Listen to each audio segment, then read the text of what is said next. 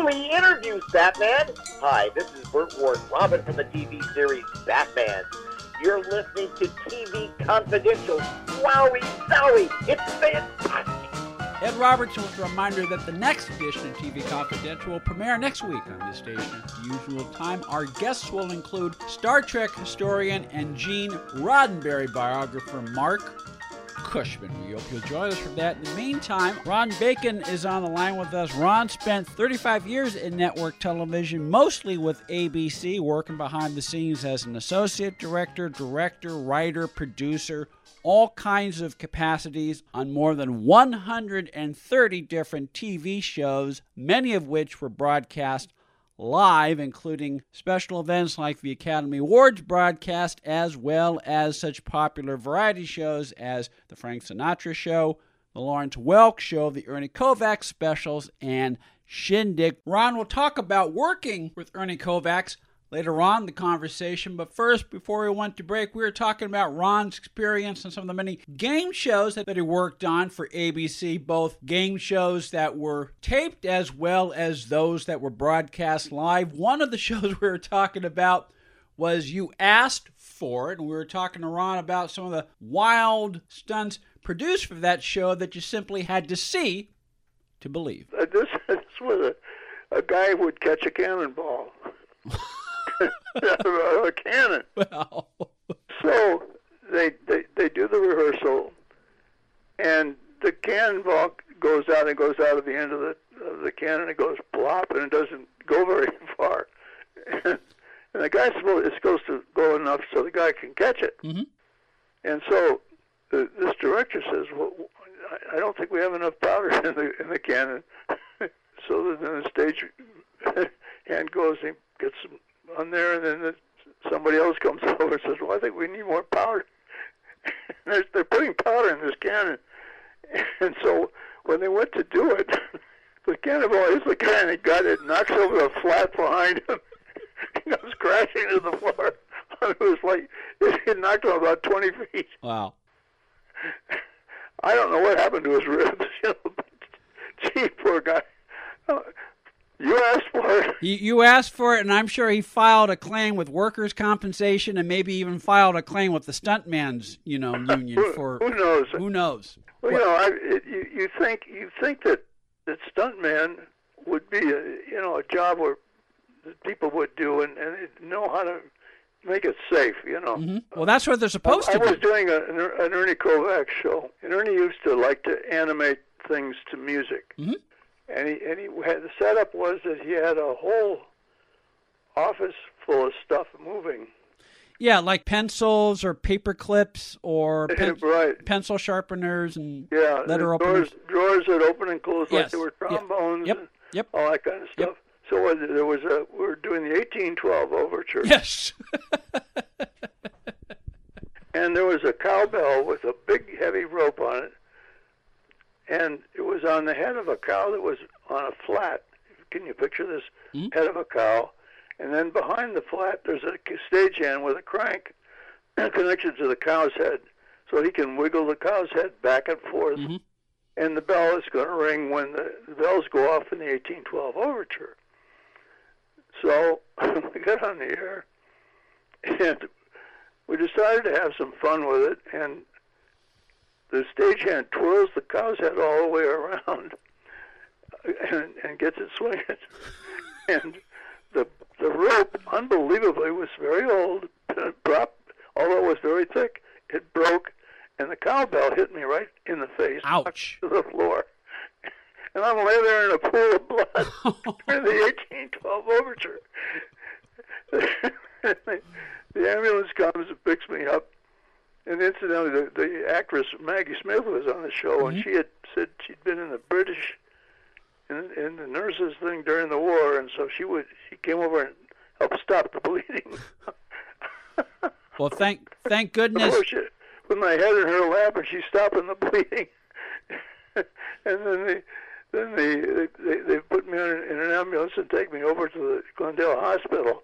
And the the doctor looks at me and says, "Well, what is your what is your face supposed to look like?" he said, "I need a picture." Oh wow.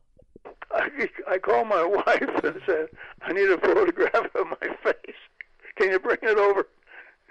Wow. Explain what happened. I got hit by a cowbell. What do you mean you got hit by? oh, you know, it was it was weird.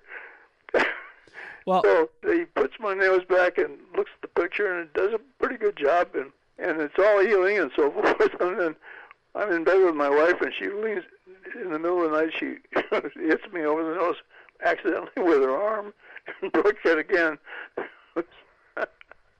oh my goodness. It was dangerous to be on the Kovacs show. It was dangerous to be on the Kovacs show. Ernie Kovacs was one of the many, many comedians that Ron Bacon either worked with professionally or knew personally throughout his 35 year career in network TV production. You can learn more about Ron Bacon, ronbacon.net. We've had many conversations on this program about Carlin and the seven words. Oh yeah. and and what people forget is that you know the whole point of that monologue was not the seven words themselves, but how words can sound racy or purient depending on I mean how ordinary words can sound racy or purient depending oh, yeah. on the context. Yeah, well, it's how you use them. You know, I worked with Lenny Bruce. He was the beginner of the whole thing. Mhm. Remember Lenny? In fact, I just did a show with uh, Howard Storm. Howard was a contemporary of Lenny.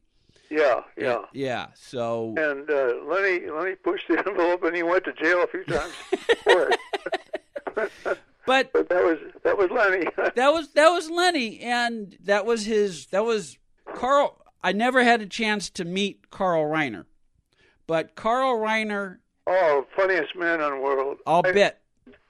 I don't know of a just an absolute genius, Yeah.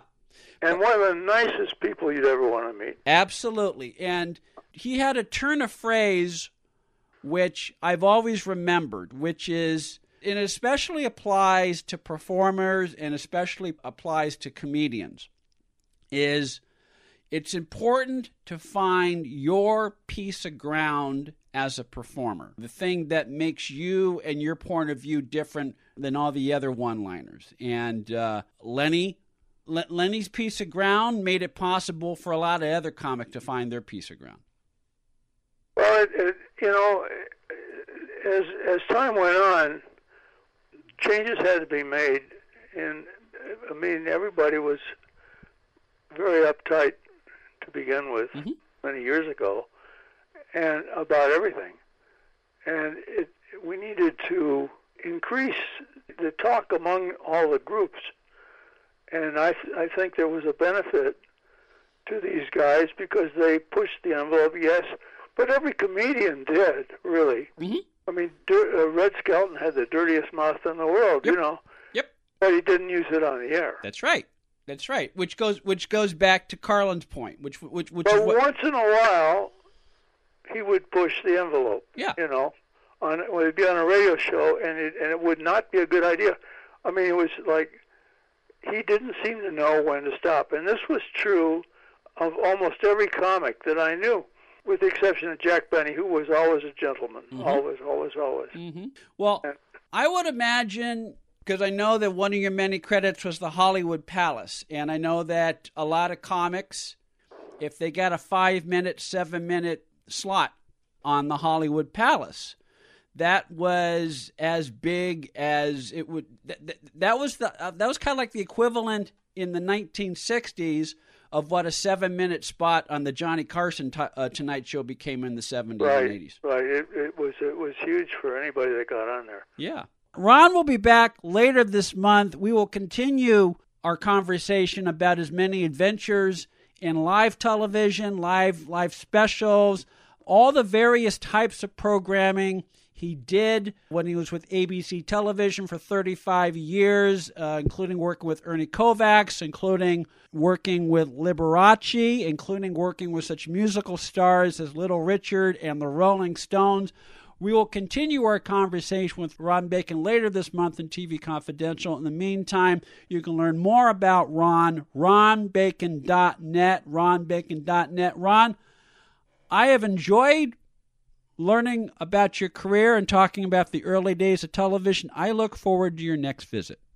Well, so do I. And I want to, can I do one little plug for something? Go ahead. This is the Ron Bacon Show. On my ronbacon.net, when you dial that up, you'll see a picture of me, and above me there are some there's a line of things on there, and one of them it says Kite Song. That is a movie that I did in 1967. Yeah, and you you might if it's not for children, but you might want to take a look at that. It's an interesting film because it was done at a time when there was a lot of experimental work being done uh, by various uh, French and uh, Italian movie makers who inspired me.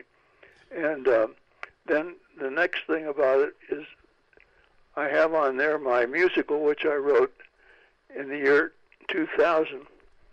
And uh, called The Chicken Man. For 18 sold out performances, and it, it's got subtitles on it because the the video quality is very well, just barely there, and and the sound is not particularly great, but the, with the subtitles you can understand, and it's a very very funny uh, musical, and I'd like input from people to tell me how they like it because I might want to push this thing on to Broadway. We'll see. Okay, I'll tell I'll tell you what. I will make a point of watching the Chicken Man between now and our next visit, Ron. In the meantime, you can enjoy the Chicken Man. Uh, you can enjoy Kite Song, Kite Song, thirty-minute uh, indie film that Ron uh, wrote and produced in 1967, which is very avant-garde.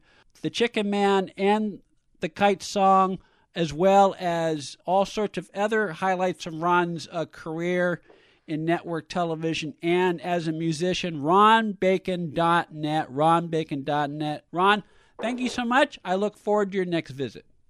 What a great pleasure talking to you. It's been a lot of fun. Thank you so very much. And God bless all the folks in the audience. Thank you for listening. This portion of TV Confidential is brought to us by our friends at Front Porch Realty Group the community of realtors in the Northern Bay area of California that is committed to finding the solution that is best for their clients. Whether you're a first time home buyer or looking to sell or lease your property in Northern California, call 415 886 7411 or visit frontporchrealtygroup.com for more information on how they can help you. Hi, this is Louis Gossett Jr. You're listening to TV Confidential. Ed Roberts with a reminder that Code 3, the complete series, is now available on DVD through MPI Media Group as well as Amazon.com, wherever DVDs are sold. Also, a reminder that Bad Impulse, produced and directed by Michelle Danner, is available for viewing on demand on Amazon Prime and all other streaming platforms, while The Runner, also produced and directed by Michelle Danner will become available for streaming on demand later in 2021. You can follow Michelle Danner on Instagram. Also, a reminder that you can enjoy the William Windom tribute site at williamwindom.com as well as the corresponding William Windom tribute channel on YouTube for more about Ron Bacon, ronbacon.net. That'll do it for our program.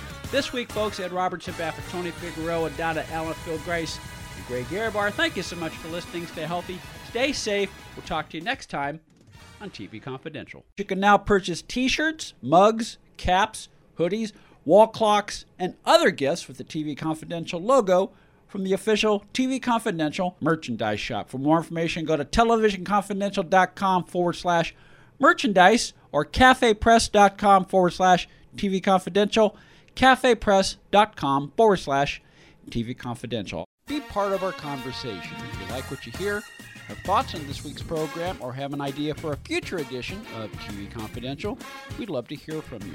You can email us at talk at tvconfidential.net, talk at tvconfidential.net. You can also message us at facebook.com forward slash TV Confidential, x.com forward slash TV Confidential, or at TV Confidential on Instagram. And if you're listening to us on the TV Confidential podcast, please be sure to hit the subscribe button. This portion of TV Confidential is brought to us by our friends at Front Porch Realty, the community of realtors in the Northern Bay area of California that is committed to finding the solution that is best for their clients. Whether you're a first time home buyer or looking to sell or lease your property in Northern California, call Karen Strain at 415 886 7411 or visit frontporchrealtygroup.com for more information on how they can help you.